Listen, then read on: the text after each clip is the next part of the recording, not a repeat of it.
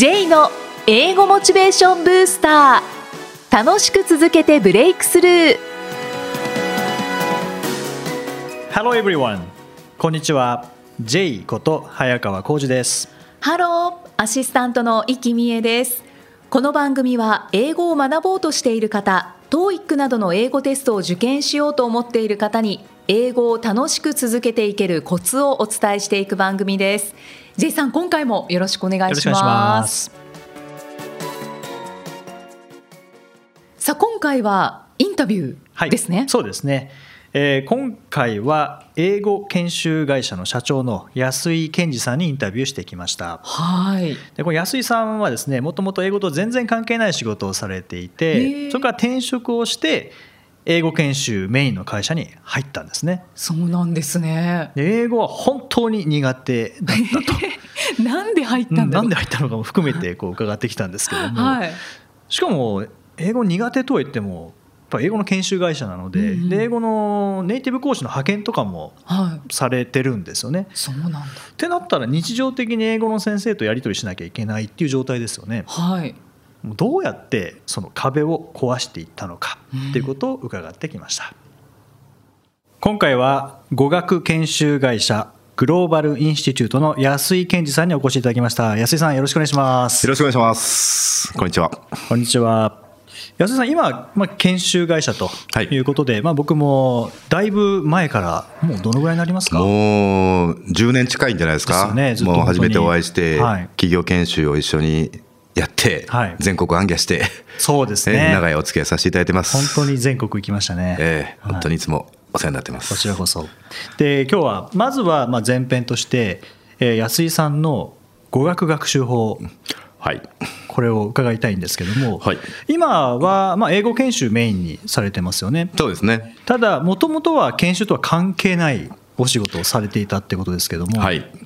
えもう全く畑違いの仕事をしてまして、もともと大学出て、はい、あの京セラという、えー、京都の会社に入社しまして、うん、まあ、そこでは、まあ、7年ほど在籍してたんですけども、ソーラーエネルギーという、はい、あの太陽電池、はい、今もう新幹線乗ってたらね、もうそこら中に太陽光パネルが見えてますけども、うん、まあ、僕がいた時は高いということで、まあ、売れなくて、というところで、まあ、道路で光る自発光の道路標識とか、そういったもので、も全くいずれにしても、まあ、英語とは全く関係ない。関係ないんですか？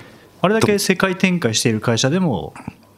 そうですね、まあ、最近ではどうか分からないです。けど、僕がい。た、ね、もう何年、30年近く前、30年もいけないか、は、えー、海外事業部というのがあったんですけれども、はい、基本的には国内。で、まあ、英語なんか一生使うことなんかないだろうと、はい、まあ、むしろ英語はもともと嫌いだったので。あそうなんですね、はい、というところで、本当に、うん、まあ、その海外営業部があるので、で新しい新人新人社員は電話を取らんといけないと、で電話を取ってた時々海外の人から電話がかかってきて、はい、バラバラバラバラ Mr. 八木、please と言って、はい、で、 just moment, please。って言って保留をして、八木さんおで海外からお電話です、だから just moment, please だけ言えれば、こと足りたと。あと、名前聞き取れればいいと。そうそうそう。なるほどそんな感じでございました。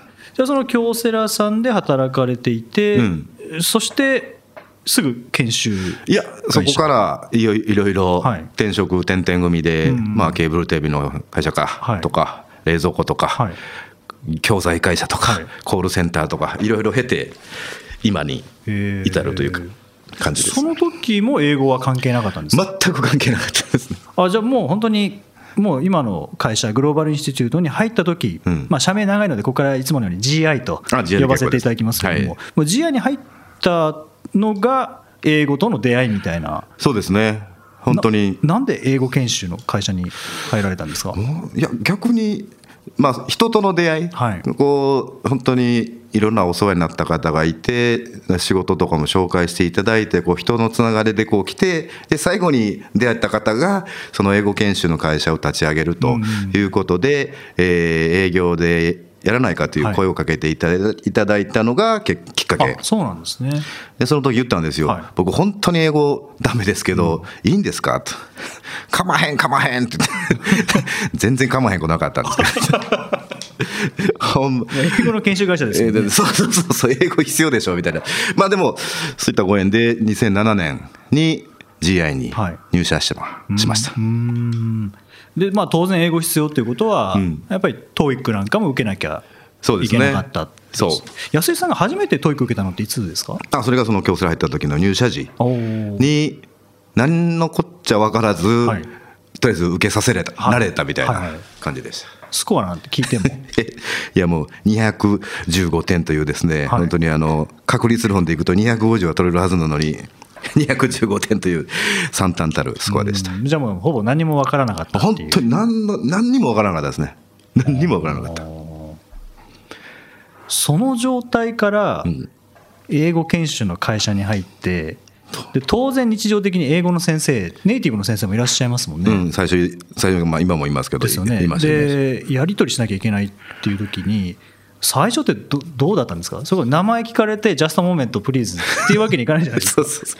あのその時は、その時の社長さんとスタッフの方が英語が担当な方だったので、す、べ、てコミュニケーションはその方々が取ってもらう、はい、僕はそのレッスンの初日とかに、まあ、連れていく、だから待ち合わせ場所とか全部決めてもらってるので、僕はそこに行って、外国人を連れていく、だからまあ、あのまあ、ナイスチュー、ミーチューとか、はい。はい、あのフォローミー。とか、あのあのまあ、簡単な、it takes about 10 minutes とか、そういう簡単なことだけ分かって、その会場まで連れていけば、よかった。なるほど。じゃあなんかこうガイド役みたいなそうそうそうそんな感じですよね。もうじゃあそれだけです。よね。で今はもう GI の社長になられてってなったらガイド役だけでは済まないですよね。そうなんですよ。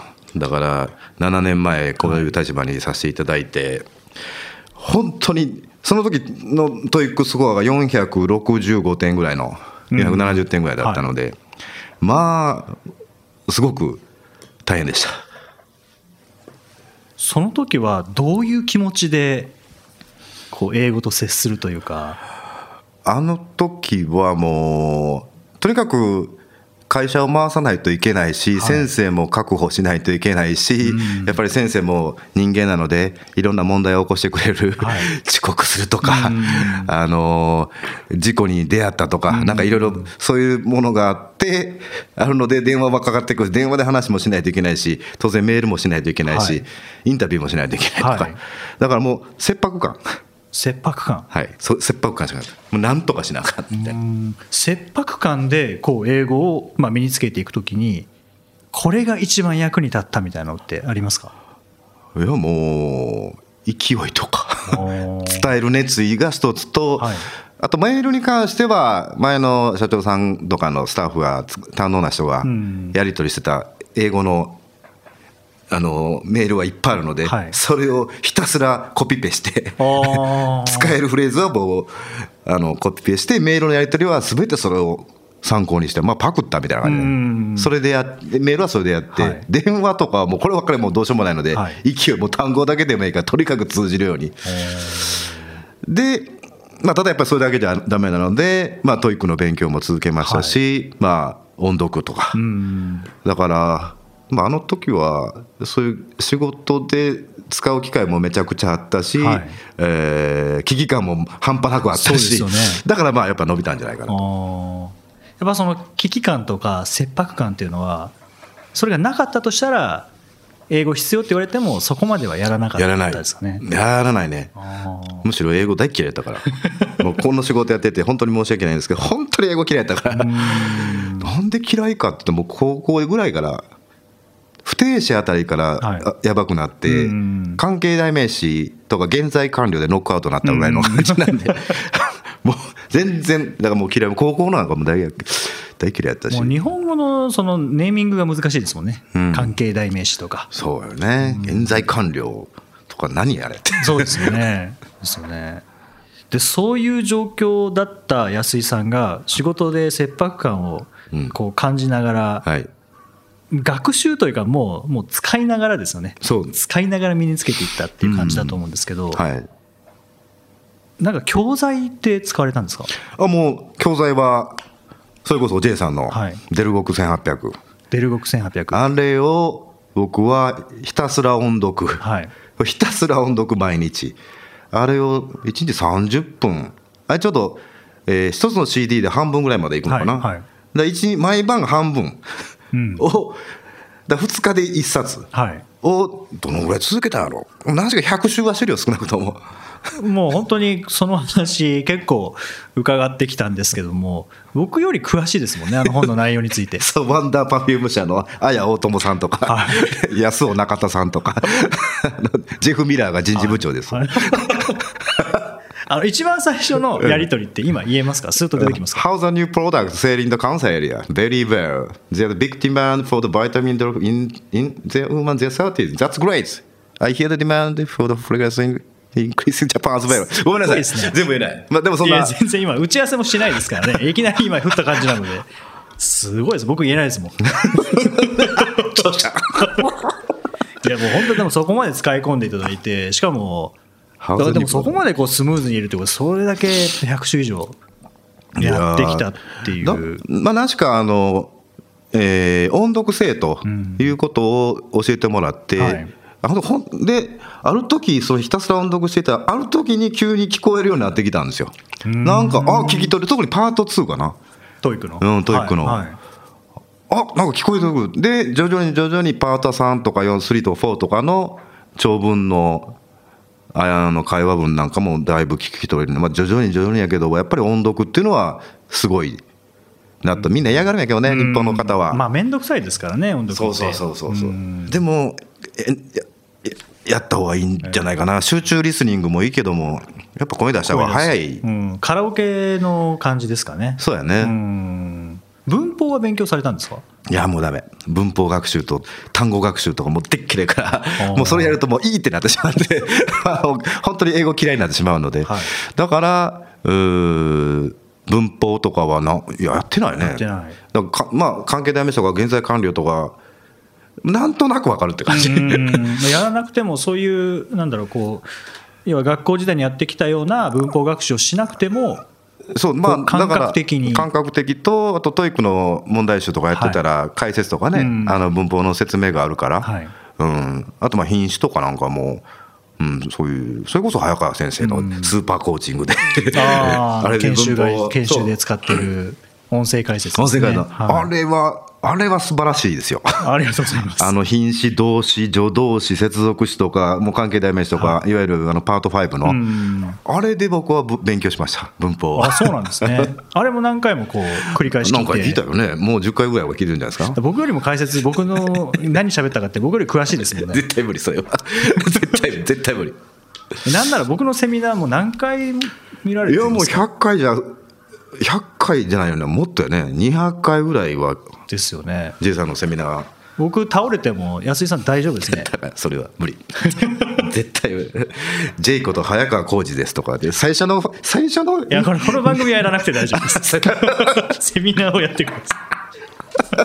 Who's in charge of the new construction project? とか。さすがですね。いやいやまあまあまあすいません多分全部僕がしゃべる内容安井さん頭の中入ってると思うんですけどいやいやそのなんか英語を嫌いなまま、うん。こうでも使わなきゃいけないっていう方結構いらっしゃると思うんですよね。そうやね。でその方たちにアドバイスするとしたら嫌いなことはやらなくてもいいものなんですか？それとも嫌いでもやった方がここれはやった方がいいとかって。さっきのあの文法とか単語はやっぱこういいってなるっていうことでしたけども、音読はならなかったんですか？そうそうそうならなかった。なうん声を出すのが安井さんに向いてたんですかね。そういうことやと思います。うん、あのー、自分にとってあのやり方があったんやろうなっていうところかな、うん、音読するっていうのが、うん、だからもう文法学習とか単語だけを覚えようとするとか、もうそういうのはもう絶対もう自分で嫌なのも分かってるし、はい、だから続かないのも分かってるから、自分が合う自分が続けることができる学習法を一日も早く見つけて、はい、やっぱりそれを続けるもうそれしかないのかな。そうですね。なんかそれってリスナーの方で英語を本当にやらなきゃいけない。でもやりたくない、うん、でもやれと言われている、うん、文法をやってみた、うん、もうすぐ日本語でよく分かんなくなるっていう方は、あえて音読にしてしまうっていうのも一つの手かもしれないですね。いいと思います、はい、それこそ、うん、J さんのテキストであればストーリー性があってそこでまあ文法なんかも一緒に学んでいけるんでなん。かこうパターンで覚えるみたいな。音読はいいと思いますよ。確かにこう音読することによってもちろん単語も身につきますし、うん、単語が2つ並んだらそこに文法が発生するので、うん。うん、その中で感覚的にこう安井さんが身につけた文法ってこうネイティブの感覚で身につけてるかもしれないですよね。あまあまあ分からへんけど、説明はできないけど解けるみたいな、うん。うん、逆になんかその状態で文法をがっつり勉強してしまうと逆に混乱してしまう可能性もありますよね。うん、そうやと思います、だから音読によって、そういうの J さんの言う通り語順とか文法とか単語もっていう感じになったのかなって思いますね。安井さんがこう勉強始めた時の TOEIC の目標スコアとかってあったんですか？あその時に思ったのが730点。730点。とにかく730点を自分のゴールにしようということで、はい、えー、やりました。で結局何年かかったやろお恥ずかしいお話。5年。5年。5年。最初はその215点から475があの半年で伸びて、そっから、そこすごいですよね。いや、まあ、そこって結構伸びにくいと思うんですけど。そこは音読やったね。ななしか音読ばっかりやってた。音読と問題を解くかな。はい。もう、例えば、もう1週間前とかなったらの週末とかやったら、えー、あの TOEIC の問題集を2セットやるとか、めっちゃしんどいけど4時間 まあそんな感じあと音読その文法の勉強というのは繰り返しになりますけどもその時は全く。全くしてない。その後も全く。その後も全く。してない。じゃあ音読で身につけた英語力っていう感じですかね。そうなるかなと思いますね、まあ、あとは仕事を通してネイティブの先生とやり取りする中で、うん、そのネイティブの先生が話した英語をあこういう表現もあるんだっていうので、うん。うん、実際に安井さんの表現にしてしまうとかっていうのもあるある。んですかあります、うん、それはその前の社長が使っていた英語とかっていうのをライティングメールライティングでこう盗んだような感じで、ネイティブの先生が使っていた表現もこう盗むっていう。そうそうそうそうそう。それってなんか一番上達の方法として早い気がするんですよね。なんかうん。この間も「When to ahead」っていうとなんかその先行ったよみたいな。なんかそういうああそうやって言うんやとか、はいはいあのうん、昨日もおとついも外国人と一緒でなんか自分のお茶をやってて茶道をやっててそのな、まあ、いろんなフレーズが聞こえてくるんでそれもすごく勉強になる。ああネイティブってこういうふうに使うんやとか。あこれで通じる。逆にこれで通じるとか、はい。はい、そんな感じはやってました、ね、じゃあなんかもう本当に教材を通してっていうよりは実際の体験を通して身につけていった英語お恥ずかしい話。そうなのかもしれないあとはやっぱりえ毎日絶対英語には触れるように、うん、これは絶対毎日。今でもですか？今でも。今はちなみにどんな英語に触れてるんですか？大きく2つが、はい、1つは NHK ワールド、うん、あれ毎日あの2時と夜の8時に更新されるんですけども、はい、まあもちろんただで、はい、1つ1本が14分約、うんうん、それを絶対聞く。まあ、東京にいる時はまあ家で。で大阪にいる時はその通勤の阪急電車の中で、はい、ちょっと30分ぐらいなんで2回聞くんですね同じの。連続で。連続で、はい、あえてまあもう1回ちゃんと自分が理解できてるかっていうのを確認しながら2回聞く、はい、それが一つと、あともう一つはペーパーバッグを。うん。あのようやく面白いペーパーバッグに出会えたので。あそうなんですね、ね、ちょっとあのサスペンスものですが。その2つをやってます。じゃあリスニングとリーディングも毎日やってるってことですね。はいでも英語は嫌い。まあ嫌いです。好きにはなれない、好きにはなれない。なんか申し訳ないけど、好きにはなれないな。それでも毎日英語を聞いて、英語を読めるっていうのは、ななんですかね、うん、やっぱりまあこういう会社をさせていただいているので、はい、というのがまず責任感使命感みたいななんかなんか分からないけど、うん、やっぱりねあのーセミナーとかでも、皆さん、 TOEIC 600点頑張ってくださいねとか言って偉そうに言ってるのに、自分が何もしなかったら、やっぱそれはね、説明、説得力がないと思うんで、そこは、うん、そういうのもあって、 TOEIC もね、なんとか、かんとか。うん、なんか、いつでも講師になれるなっていうのは思いました、いや、あのね、あの学ぶと教えるは全然ちゃうからね。あの話するかもしれないけどうちの娘が今度 TOEIC を受けると、はい、いうことでいやよし分かったと。あの TOEIC ってこんなテストやからパパが教えてあるからって言って、はい、いざ教えと思ったら、教えられないのよ。ななんな違うやっぱ違う、ね、なんていうの？ここはこうやからこうなるいや教えるって難しいなって すごく思ってすもうあもう改めて先生はすごいと思いました。まあでもそこは多分文法を勉強とかそういう形で勉強してないからかもしれないですよね。そうかもしれませんね。まあ、僕は結構文法をやったりとか単語を覚えたりとかっていうのはそうなんやあのやったのでそ,、この違いかもしれないですよね。いやいや。だ安井さんの身につけ方っていうのはもう本当にネイティブの身につけ方に近いような気がします。ええはい、そうですね。ということでまあ、今回は安井さんの語学学習法について本当にいろんな情報があって、まあ、僕も初めて聞いた情報なんかも結構あって参考に、ね、お付き合いなんですかね、はい、なりました。ぜひ次回は今度は企業における英語のニーズとかこう研修会社という立場から見えるものについて伺いたいと思います。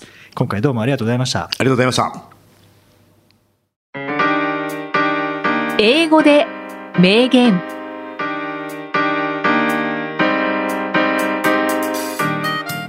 続いては毎日配信している J さんの単語メールボキャブラリーブースターから著名人の名言を英語でご紹介いただきます。J さん今回の名言は何でしょうか？はい今回はエドワード・ギボンエドワード・ギボンというイギリスの歴史家の人の言葉です、うん、はい。Our work is the presentation of our capabilities. Our work is the presentation of our capabilities. Our work is、はい、プレゼンテーション。プレゼンテーションそうですね、うん、えー、仕事とは私たちの能力を提示するものである。ほまあ仕事のその成果物だったりそのプロセスだったりっていうのはもう自分たちの能力を見せているっていう、はい、そういう感じですよね。そうですね。うん、ああ確かに。でも確かにそうですよね。能力が成果物として出るわけですもんね、はい、能力以上でも以下でもないですもんね、うんこういう意識ってあんまりないかもしれない。ないんです。なかったのでそれで選んだんですけどね。なるほどなって思ったんですよ、うん。ああ仕事に行かなきゃ今日もっていう。う なんか時間時間をこうずっと気にしてっていうことが多い気がするんですけれど、はいそうですね。能力を発揮にしに行くんだってなるとまた変わりますもんね。そうですね。はい、なんかがぜやる気が出てきます。ね、これ僕例えば原稿を書く仕事っていうのも、うん、あのセミナーは時間が来たら当然終わりますし、はい、それに沿ってこう構成とかも考えてこういうトレーニングも入れてっていうのをこう決めるんですけど原稿って時間なんとなくは分かるんですけどね、はい、まあ、これ1個完成させるの2時間ぐらいかなっていうのは例えば雑誌の記事とかだったら分かるんですけど、はい、じゃあ本1冊ってなったらどこまでも終わりが見えないんですよね。うんうん、で今日2時間やったらここまでいけるかな行きたいなと思っても絶対いけるかどうか分かんないのでちょっとこう本当暗闇の中を進んでいる状態に近いところあるんですよ、ね、はいはい、でもその時にこの仕事っていうのは己の能力を提示するものだっていうのを自分に聞かせた言い聞かせた場合、うん、なんかスイッチ入りますね。うん。そうですね、うん、全然違う視点になりますね。そうなんですよね。やっぱこう視点を変えるっていうのは大事ですね。はい。本当にそうですね。お私もこの気持ちでお仕事していこう。はいはい、忘れないようにしなきゃいけないんですね。そうなんですよね。ずっと持ち続けたね。書いて貼った方がいいですね。そうです。はい。でそれで言うと今回のインタビューさせていただいた安井さん、はい、気に入った言葉をもうあの付箋に書いて壁に貼ってるんですよ、ね、おお素晴らしい。どんなに多くても。はい。そこまでしなきゃダメだなっていうのは思いましたね。そうですね。あのどこかの誰かでしたけれどもどこかの社長さんが、はい、えーと、T シャツに自分を自分が大切にしている言葉を印刷してそれを常に着ているっていう社長さんいらっしゃいましたね。ライザップの社長さんだ、はいはいはい、そうなんですね、はい、であの方が何か体調不良か何かで救急車で運ばれた時に、はい、その T シャツを中に着てたんですけれど救急車でまあ、こう体を見せたりとかしなくちゃいけない時に、うん、その T シャツをあの看護師さんなどに見られて、はい、ちょっと恥ずかしかったっていう、話をされてましたね。でも絶えず触れておくっていうのはやっぱ大事ですよね。そうですね。見られたら恥ずかしいってのあるかもしれないですけどね、はい、確かに。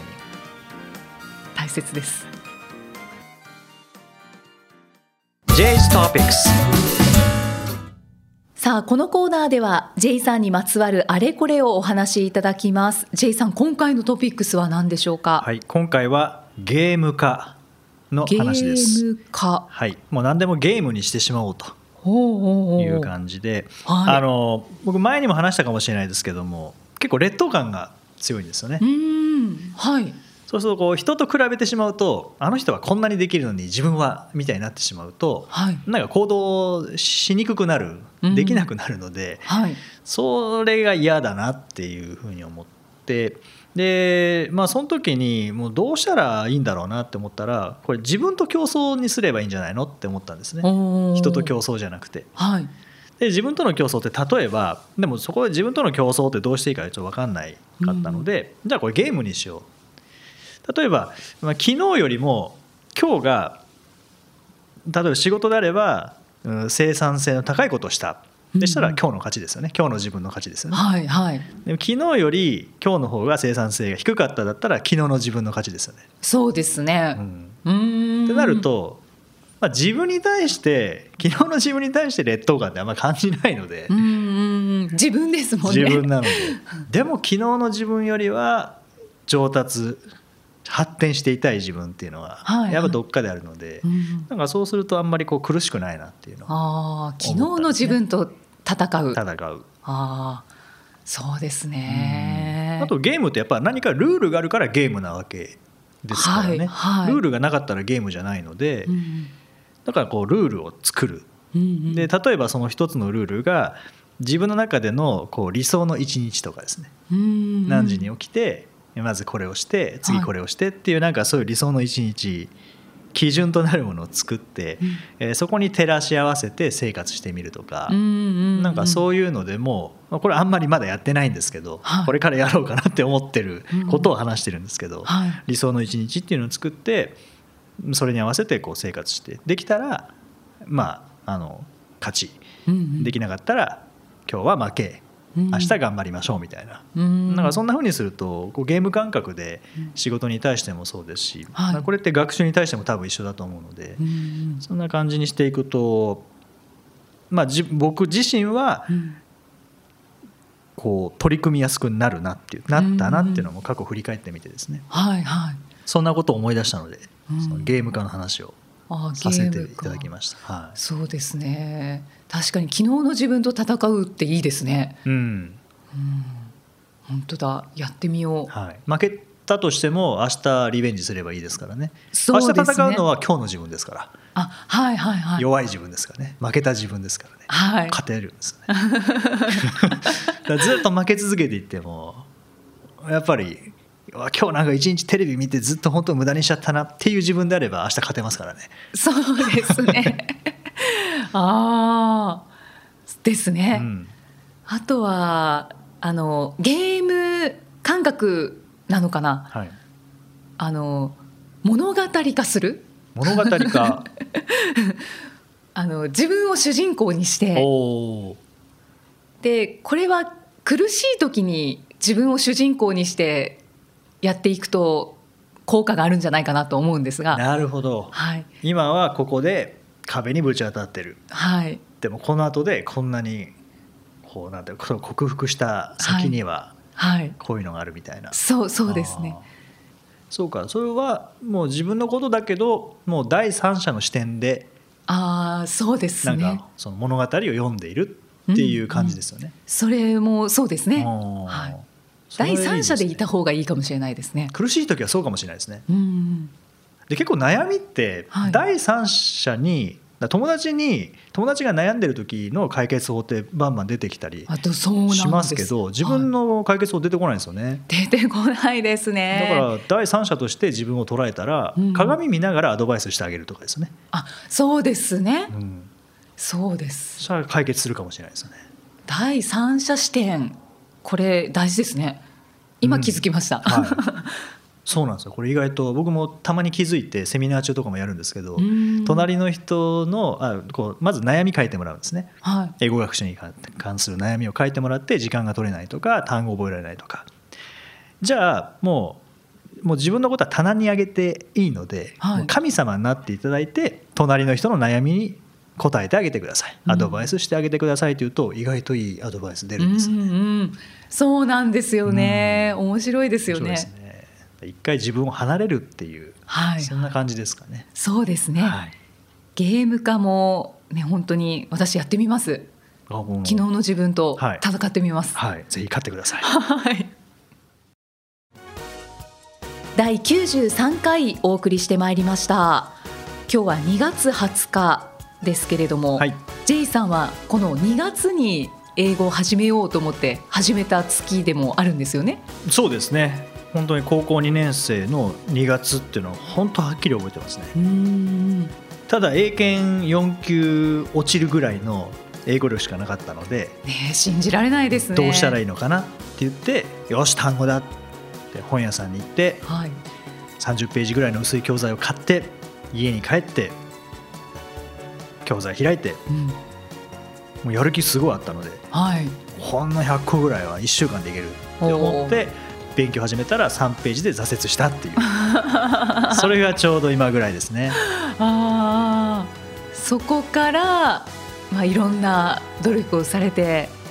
まあそうですね。努力っていう努力はどうですかね、まあ、興味を持ったっていうのはやっぱ大きかったので、でも一歩目は全然何したいか分かんなかったので、まあ、教えてもらいましたね。